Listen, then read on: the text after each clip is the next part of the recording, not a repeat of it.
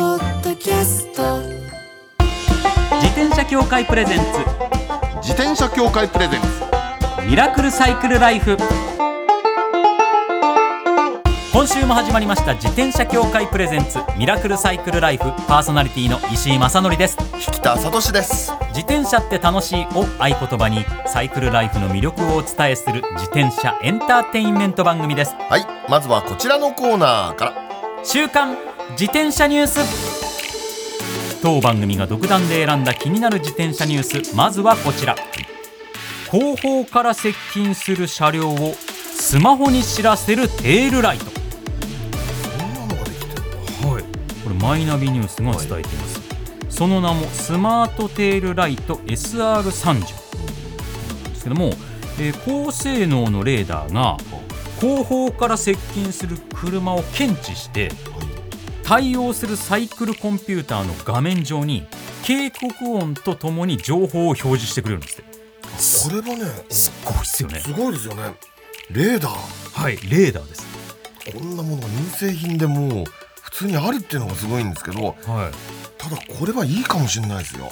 相当いいですようねん、、だってねあのほら後ろからやってくる車が怖いことってあるじゃないですはかあります真夜中だとかね、はいあと一番なのトンネルの中ですよね、うーん怖いで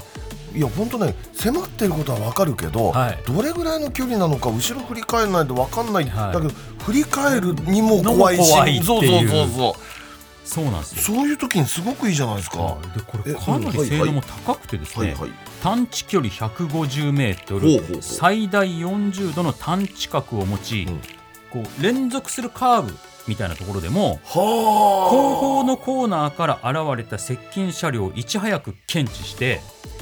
車が近づいてくるときはオレンジ、あ、うん、それがスピードが速くなる高速になると赤とスピードによって画面表示が変わるのではい車が自転車を追い抜くタイミングを把握しやすいんですすごくいい、めちゃくちゃいいですよね、うこれ本当にうん乗ってる人が作ったなっていうか、ん、いやそうです自転車乗りがあの、はい開発したんですよおそらくねそうですよねわかるこれそうやったら画面をちゃんと見ないといけないようなうんものだったら、はいそれも危ないじゃないですか危ない前方見れないからそう前方ちゃんと確認しながらもう画面があ明らかに赤になって、うんうん赤だ目の下でわかるみたいうんうんうんな、はいはいもうすぐだみたいなねね、そういうのが分かりやすく作られてるこれすごいっすうよんね、あのね後ろからの車って、はい今までその後ろからの車と自分との関係っていうのはもう後ろの車に任せるしかなかったじゃないですか、うんうんうんうんでつまり自分の安全をどこの誰とも分かんない人に委ねてるみたいなはい形でね、でそれが曲がりなりにも分かるようになるっていうのは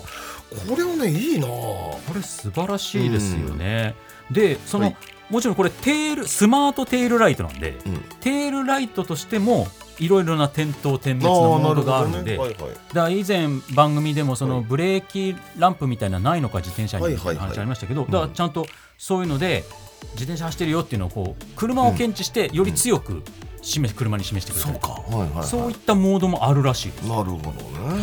考えるとすごいですよね、で対応するスマートウォッチとか使うとスマートウォッチの方にもバッチリ表示されるみたいなんで、うんそれでさらに乗ってる手のそうとですこねろでうんあの感覚が分かるってことでこれかなりいいですよね,、まあいいですねはい、価格は1万6830円だそうです、なるはい、ほどはい続いてはこちらのニュースですお酒を飲んでも自転車であれば運転しても大丈夫出た6人に1人が誤った認識そうですかはいひどいないやでも言いますよねはい、毎度なニュースが伝えています株式会社タニタが車用車ドライバーでお酒を飲む習慣がある全国の男女1000人にアンケートを実施したそうなんですうんうんお酒が抜けきっていないと思いながら自転車を運転することはありますかと聞いたところ21.5%があると回答しました五人に一人ね。また16.7%がお酒を飲んでも自転車であれば運転しても大丈夫だと思うと回答したということなんですそれが六ね。人に一人ね。これはちょっいやいとやまだいるんだなっていう感じですでねも。ね、もっといると思います。あそうですか。だってね、あのあれですよ、その最近はもう酔っ払い運転のすごい厳しいから、今日は車じゃなくて自転車で来ちゃいましたよ。はっ はっはみたいなのいっぱいいますからね。本当にまだいる、まだいっぱいいる。コントみたいな話です もんねもはやでのもそはれずなんですけどねでもそれが笑えないってことなんですもんねそ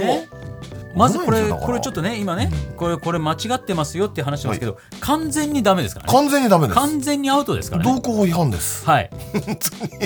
だからやめた方がいいですよじゃないんですよ僕らが笑ってるのは、うんはいこんな当たり前にダメだっていうことをまだそう思ってる人がいるんだっていうことがもうちゃんちゃらおかしいやと思ってるんです 申し訳ないですけどもしこれ聞いてる人で俺が笑われてるのかと思ったらいや本当ダメですからっていうそうですことでっていうぐらいですからはいもうこんなことを思っちゃったら本当にいけないですよってことを強く認識してほしいということでいやでも本当気をつけてもらいたい間違って認識しちゃうだからそういう人が人に話してあおあいいんだあんま知らなかったけどってなっちゃうとかありますから。でもそうですよね、うんそういうカルチャーがねあの根付かないようにってのは当たり前ですけどそう,、そうそうぜひぜひ皆様乗らないだ飲んだ自ら乗らない分でもなるべくそれ絶対いけないんだよってことを発信していくようによろしくお願いできればと思います、はいはい以上週刊自転車ニュースでしたこの後はゲストコーナー先週に引き続き自転車が大好き声優ナレーターの岡田正孝さんをお迎えします自転車協会プレゼンツミラクルサイクルライフこの番組は自転車協会の提供でお送りします自転車協会からのお知らせですスポーツ用自転車の場合きめ細かいメンテナンスも必要ですねだからしっかりとした技量や知識を持ったスタッフのいるお店でお買い求めいただくことがとても大切なんですそこで誕生したのが SBAA プラスですこの SBAA プラスとは一定の実務経験と十分な技量を持ち自転車協会主催の試験に合格した販売者の方にだけ認定されます今回制度が一部改正になり認定者にスポーツ用自転車安全整備基準に基づいた整備を受けてもらうと SBAA プラスマークを貼ってもらうことができますだから SBAA プラスマークはしっかりとしたメンテナンスを行った安全安心の証と言えます SBAA プラス認定者のいるお店でメンテナンスを受けて快適なサイクルライフをお楽しみください SBAA プラスについての詳しい情報は自転車協会 SBAA ホームページ SBAA-bicycle.com までさあゲストコーナーです先週に引き続き声優ナレーターの岡田正孝さんですよろしくお願いいたしますよろしくお願いしよまろす。しくお願いします岡田正孝さんは1988年8月6日のお生まれ広島県福山市のご出身ですアニメ「コンプレックスコンプレックス」の先生役自転車系ネットメディア「フレイム」の YouTube チャンネルの MC などでご活躍自転車が大好きで自転車技師安全整備士の資格をお持ちです、はい。まあ、先週もねたくさんお話を伺いましたけどもいや驚いたのが、はいもうただの自転車好きじゃないじゃないですかいやつまりあれでしょもう修理とかなんとかもうお手の物っていうことでしょそうですよ。まあねぜひライド誘っていただけたら僕、はいあの、あれですよ、パンク修理はおろか、はいチェーン切れとスポーク折れまではその場で対応します。 うわーすごいこれはね心強い心強い素人さんには分かりにくいと思うけど、はいチェーン切れとスポーク切れの間にすごい壁なんですよねそれは確かにそうですあのね正直言って私チェーン切れとそれからあのパンク直しまではできます、はいスポークができないいや難しいあれ難しいあれあれ、はホイール組がね、はいある程度できれば、自走するとこまでは、なんとか。ですよねはい。あれだってニップルとか回すともうろくでもないことになっちゃうからね、もう大変なことになりますからはい素人がやっちゃダメなんですはいね。持ち運んでますから、ニップル回しも。あそう、はい。ライドの時は。あすごいね周りの人にすごく重宝されるって感じじゃないですかそれいやーもうそれを狙ってね、どんどんどんどんあの業界の方のライドとか誘ってほしいんですけどね、はい今ちょっとまだお声かかってないんで、石井さん、今度よければよろしくお願い しまでも YouTube のチャンネルの方では相当、ぜひね、リスナーの皆さんもご覧いただきたいですけれども、いす。そうですね。ろんなとこ行ってますもんね、いろんな方と。いいやー、本当にもうありがたいことに、もう日本全国行かせていただきまして、や、こですよれ、ねぜひチャンネル見てもらいたいですよね。面白いですよいね。ろいろんなところで坂を登ってるというね嫌いなんです けどね、坂。いなんですかでも結構見ると、あの、ぶっちゃけ、ブー垂れてますよね。や、本当ですよ。わーとか言いながら、なんてその様子も面白いんですよね。面白い面白い、うんでも最後までちゃんと登るっていうのが一つこう、自分の中でのルールというか、はいやりきるというのが心情としてやらせていただいてます。いや素晴らしいですよね。まあいろんなとこ行かれてますけども、はいロングライドはほうほうどうなんですか実際やられたりしたことあるんですか僕好きなのはどっちかっていうとロングなんですよあそうねですかはいはいはいはいで人生初めてのロングライドっていうのが、はいまだ自転車興味出る前だったんですけれども、大学が僕関西の西宮だったんですよ、うんうんうんそっからあの大学4年の時暇だったんで、うんあの実家の広島までママチャリで帰ろうと思いましておおおお観光を入れて300キロ、 300キロはい、約300キロですね、三段変速のママチャリであママチャリで2日間かけ てあいいえ当時の体重どれぐらいでしたああんま変わんないですね変わんないおーでも95キロとかそんな感じでおーええいやもう二度とやるかと思ったんですけどね。今となってはでで、もでもやってるじゃないなんかあれあそうですかいやもう、その頃からちょっと自転車の知識も技術も上がってきたので、うんまあ今ロードバイクでやったらどんだけ時間変わるかとか、やってみたくて。なるほどママチャリでまだ自転車もそんな詳しいわけじゃなかった頃にやったあの距離を今の自分だったらどれぐらいで走れるんだろうと、いやまさにそういう感じで、へえちなみに西宮から福山までの300キロってはい。間に何泊かしたんですか一泊だけですね。一泊ねはい。うんあの2時間。チャリでそれ結こうですねつらいそうなんですよ。 150だって150 150でしょ、うんママチャリで151日大変ですよいやすごく大変いやだっ普た通にロードとかでも大変な距離ですからねあのもうほとんど寝ずに、途中のマクドナルドで2時間だけ仮眠取って、で、それが一泊一泊って言うんですかね、もはや。そうかもう本当にじゃあ丸2日間走り続けたに近い感覚ですねそうですね。ママ30チャリ版のブルベ本当に30時 間ぐらいかかりましたね。大変だいや、若気が至りました。あのはい、至ってました ね。でもじゃあ自転車詳しくなったりこうねうん技師安全整備士取ってからとかの後は結構チャレンジしたロングライドとかあったんですかそうですね、他には一つ、あの、キャノンボールって、皆さんご存知ですかねああなんとかキャノンボールとかつっていろいろありますね映画じゃなくて映画じゃなくて、あの、車じゃなくて、日本だと自転車で、大阪、東京間、日本橋御堂筋ですね。この550キロおをー24時間以内に走ってくださいっていう、まあ、個人チャレンジっていうんですかね、競技っていうとちょっとニュアンスはあがはあはあこれに挑戦しましえて、えあの当然無理だったんですけど、はい22時間かけて名古屋まで日本橋から走りましたううわー22時間これもう休憩はあっても、まあね、1回寝てとかではなく、もう22時間走りっぱなしな感じこれはもうぶっ通しでうわ今だなでもだって400キロぐらいあちょうどそのくらいですするねぐらいですよねはいいう大変うわ大変でもそれはできるんだすごいまあ、これこそ二度とやるかってめちゃめちゃ思ってるんですけどねいやめちゃめちゃしんどかった、ねでもな名古屋まで、ですでもん大それから阪までだったんですよね、いやそれがそうかその途中でもう心折れちゃったんですよ、うんうんうんあのまずパンクしたんですね、はいはいはいまあ、パンクだったらその場で直せばいいじゃんってことなんですけど、その後、あのー雨降ってきちゃったのと、はいはいそれでパンク修理をしようと思ったらリム破断してて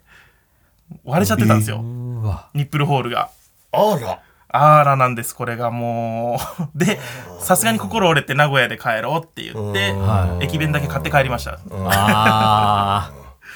そうかなんか一生懸命走ってきたのにすぐ新幹線で帰るって虚しくなりそうです いやね本当なん、そうなんですよ。1時間ですよ、東京名古屋間。僕の20 22時間、22時間なんだったんだってすごく思いました。いやいやいや自転車ですから はい。まあ朝8時にね、名古屋着いたんですけれども、もう11時、お昼の11時には家で酒飲んでましたからね。ああそうもう午前中から酒飲めちゃってる状態です何なんだろうこれっていう感じになりますねオフ取ったけど使わなかったしって。 走れなかったからよって。いや いやでもそれは結構うまい酒じゃないかなっていう気もしますけどねあの、ちょっとね、手羽先とか買って帰って、はい 名古屋土産やで、山ちゃんで山ちゃんで。また名古屋の飯はそういったビールに合ううんんですそんよなのばっかりだからさ本そ当うになん名ですよね古屋飯美味はしいもの多いんですよそうなんですよ。買うだけ買って帰りましたね。へじゃあほまあヒルクライムもいっぱいやってらっしゃるし不本意かもしれないですけどはい。自転車でいつかやってみたいことってのありますかそうですね、ちょっと、毛色変わっちゃうんですけど、はい僕、アイルランドを一周してみたいんですよ。ーほうアイルランドなんでまたあのー本当に話変わっちゃうんであれなんですけれどはも、いはいはいはい僕アイルランドの文化を大学時代に研究しててそうなんだケルト文化みたいなはいはいはでいちょうど北海道一周と同じぐらいのサイズなんですアイルランドあそんなもんかなはい、うんうんなんで1週間ぐらいかけてゆったり回るとすごく良さそうと思いまして、はい、はあと牧歌的な感じですねああはいはいのはいはい羊がその辺で草食べてたりうんうんなんか崩れた城みたいなのがあったり、はいはいはいはいはいまあ、ああいう雰囲気の中をちょっと都会の喧騒を忘れて走ってみたいなーなんて思ってたりするんですよいや絶対いいですよいいねですよいいと思うしかも、お酒あそうだギネスをアイアイリッシュはいいや良さそうだな海外走ってみたいっていうのはやっぱりありますよね、はいはいは海外は本当にいいですもんね、いね僕もいくつかだけ走らせてもらったことあるんですけどあ羨ましいですねやっぱりヨーロッパはね特にねねなんか特にうん自分の自転車で行くと本当に思い出の濃度が全く違いますね。あ本当ですか、羨ましいなーうん、それはでもそう思いますよいやだから正直仕事とかで行って、うんいやまあ僕の仕事だと番組とかで行ける時あるじゃないですか、うんそれ自転車持っていくわけでもない、撮影わーって行って帰ってくるっていうとこだと、なんだかほとんど覚えてない時あり ますね正直。思い出になってないみたい仕事だとなねはい、うん確かにそれがやっぱそれはわかります自転車持っていくと、んやっぱね一気にねそうなんです覚えてんですよあれなんすかねなんかね思い出の濃度が違うんですよね自転車で行くとやっぱそう自分で行くからなのかな五感を使って景色を感じたりとかっていうのうんもあるかもしれないですいいんでしょうね。ね仕事で行っても持っていける時とかあるわけですよ、はいはいはい余裕があって、うんそういう時のはやっぱり覚えてますそうですよえねーめちゃくちゃ覚えてるんですよ、うんだろうと空き時間とかにちょっと走ってみたとか、あ羨ましいですね。そんなんめっちゃ良かったっすもんねでもアイルランド行った人ってこの番組でも今までいないんで、あ本当ですか。うん聞いたことないちょっと行っていただいてそのご感想は聞いてみたいです聞いねてみたいなこれはいずれじゃあ実現させていただいぜて。ひぜひしかも、うんあっちの方だったら、岡田さんの体格で走ってても全然違和感なさそうですよね 体大きい人多いですからねまあ向こ多いですからうそうですよ背も高い人多いしではいいいですよ本当そうですねめっちゃいいじゃないですか。逆に僕みたいな人がどんな自転車乗ってるかとかも見てみたいですね海外で。あ大抵ねダッチバイク乗ってますよあそうなんですか。へーダッチバイクはやっぱね頑丈だしねうん。う頑丈であの割と体の大き大小を選ばないって感じがあるんでーんまあみんな乗ってるじゃないですかそうっすねオランダとこ行くとねだってオランダ人でかいからでそのオランダ人はダッチバイク乗るんですよなるほど。でそれがずーっと長持ちしてね、だって中古品で10年も落ちとかそんな普通に売ってますからね、あれちなみに、引田さん、リスナーの皆さんのためにダッチバイクってどんな自転車あかダッチバイクとあれですよあの、えーママチャリのオランダ版とでも言いましょうかね普通の街乗りの街乗り用でで、まママチャリよりはやっぱ前傾姿勢っていうか、普通の自転車になってるという、結構何でもね、あっちの方の人はね自転車でやっちゃう感じもありますしで、オランダほどそうですからね基本的になんか、自転車売ってる自転車が頑丈で、うん。あの乗り潰すっていう感覚よりは長く乗っていくっていう文化のですよね、ヨーロッパってなんかそうそうだから基本的にそのために作られてるから頑丈なものが多くてっていう感じなんでだから割と体格大きい人でも耐えうるんだろうなっていう印象はありますよね。石畳とかも多いですからねあ。そうそうそうなんですよもうあれがダカダカダカダしてねではいほんとああいう、うん、頑丈じゃないと持たなはいい、っていう持たないですよね、うんもう本当僕割とタイヤ細いの持ってってオランダ行ったんですけど、はいすぐにお尻痛くなって、わかります。慌ててねミニベロだからまあいいゆったりしてていいだろうと思ったんですけどすぐにもうパッド入りのパン使って これはダメだお尻痛くなるっつって大変だってなりましたもんね小径車は比較的あの凸凹も拾いやすいですからね。そうですそうね。なんですよねでもやっぱそういう意味で言ったらアイルランドはちょっとなんか、うん、見てみたいそう、想像が追いつかないっていうのかな。うんやっぱりわからない行から。っていただいて、そのお土産話を持ってここの番組にまた遊びに来ていただきたいですしぜひぜひそしてその様子は YouTube で撮ってもらって、はいはいあもう配信していきたいですね。 YouTube チャンネルの方でも配信していただきたいと思います、はいじゃあそんな岡田さんからお知らせをぜひぜひお願いいたします、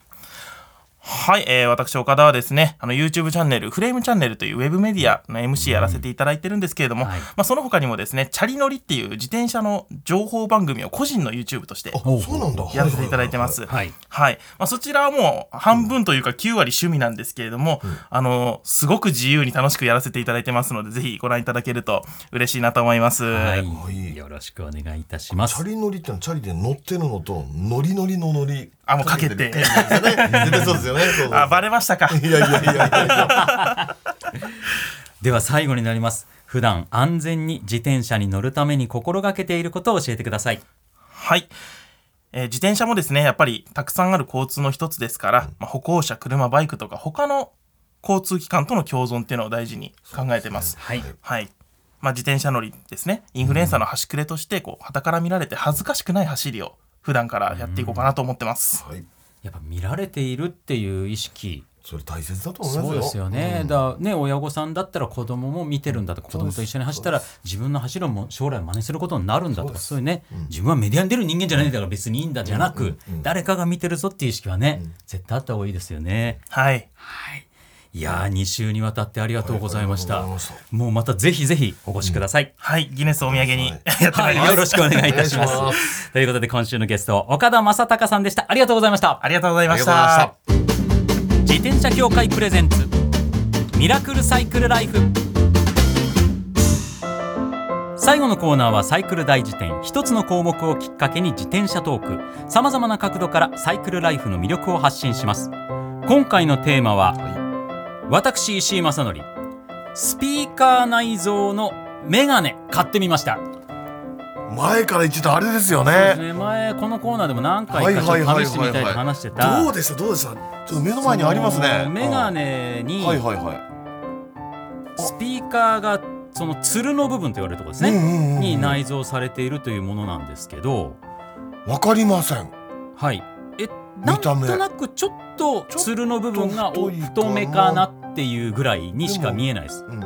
でも普通にあのなんつうのかレトロな感じのはいおしゃれメガネですよ。そういう感覚ですね、うん。でちょっと僕購入してすぐにはいはい。レンズをうん。入れ替えたのでちょっとそれレンズ入れるのに時間かかったんでまだそんなに試せてはいないっていうところもあるんですけど、でえっ、と日中走ったりする時のために、うん超光レンズと呼ばれるレンズを入れましたああそう。あの日差しを浴びるとだんだん黒くなってったりするやつっていうのをしたんですけどはいで自転車で使ってみました、はい。まず結論から言いますと、はいラジオはちょっと厳しかったです逆に言うとちゃんと耳が解放された状態じゃないですか、はいはいはいはいで耳のつるの部分が耳の上にかけますよね、うんそこの上の部分にうんスピーカーがあるんで、うんうんうんうんやっぱ自転車で走ると、はい。あ風だ風で流れてっちゃうんでおーちょっとラジオとかだと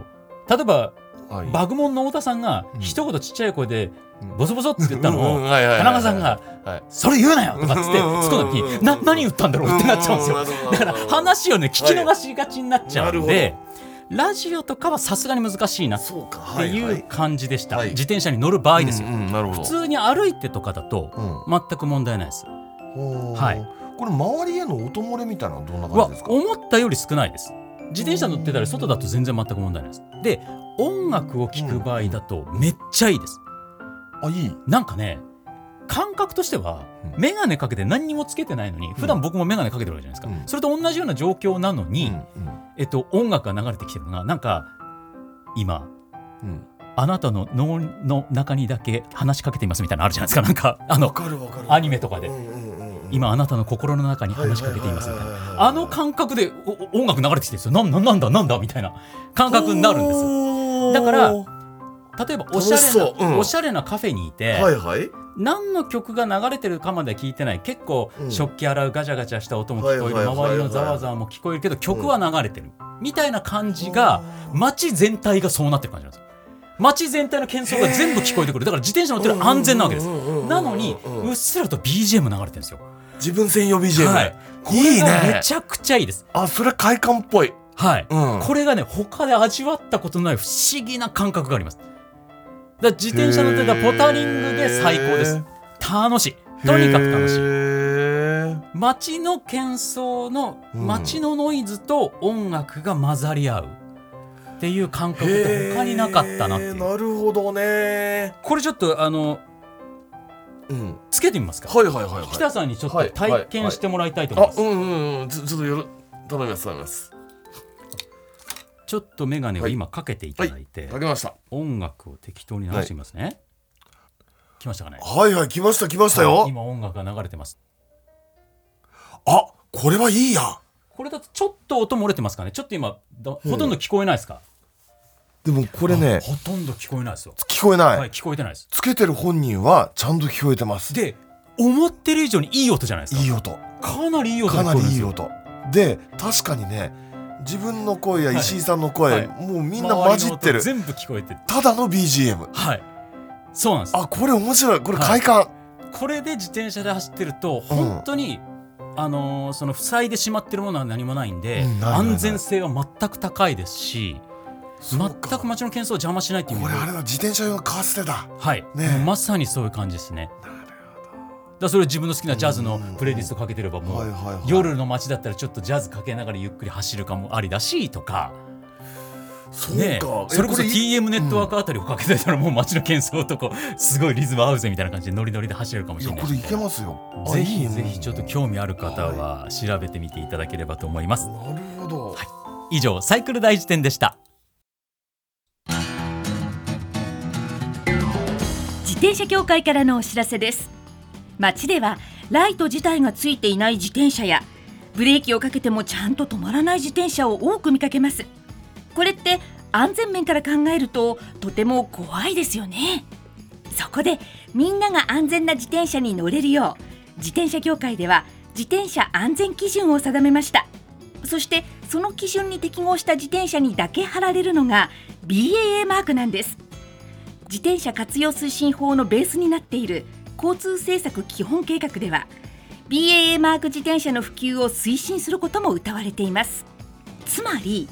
BAA マークは国も認めた自転車の安全安心の目印ということですね自転車をお買い求めの際は BAA マークが貼ってあるかぜひチェックしてみてください BAA マーク自転車で交通ルールを守って安全安心なサイクルライフを BAA マークについての詳しい情報は自転車協会 BAA のウェブサイトまで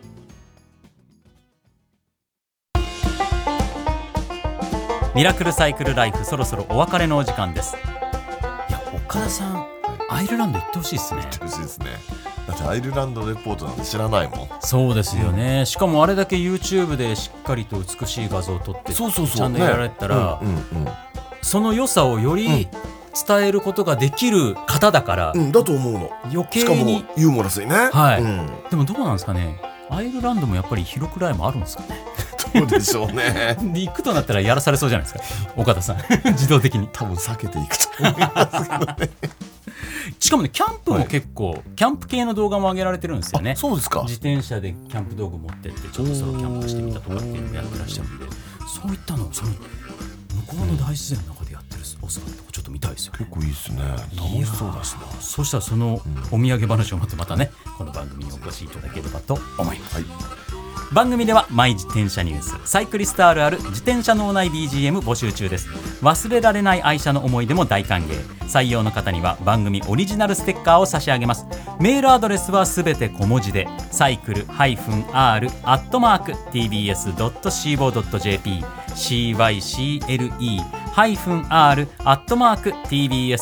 cycle-r-tbs.co.jp までお待ちしておりますお待ちしてますそれではまた来週お会いしましょうお相手は石井正則と北里志でした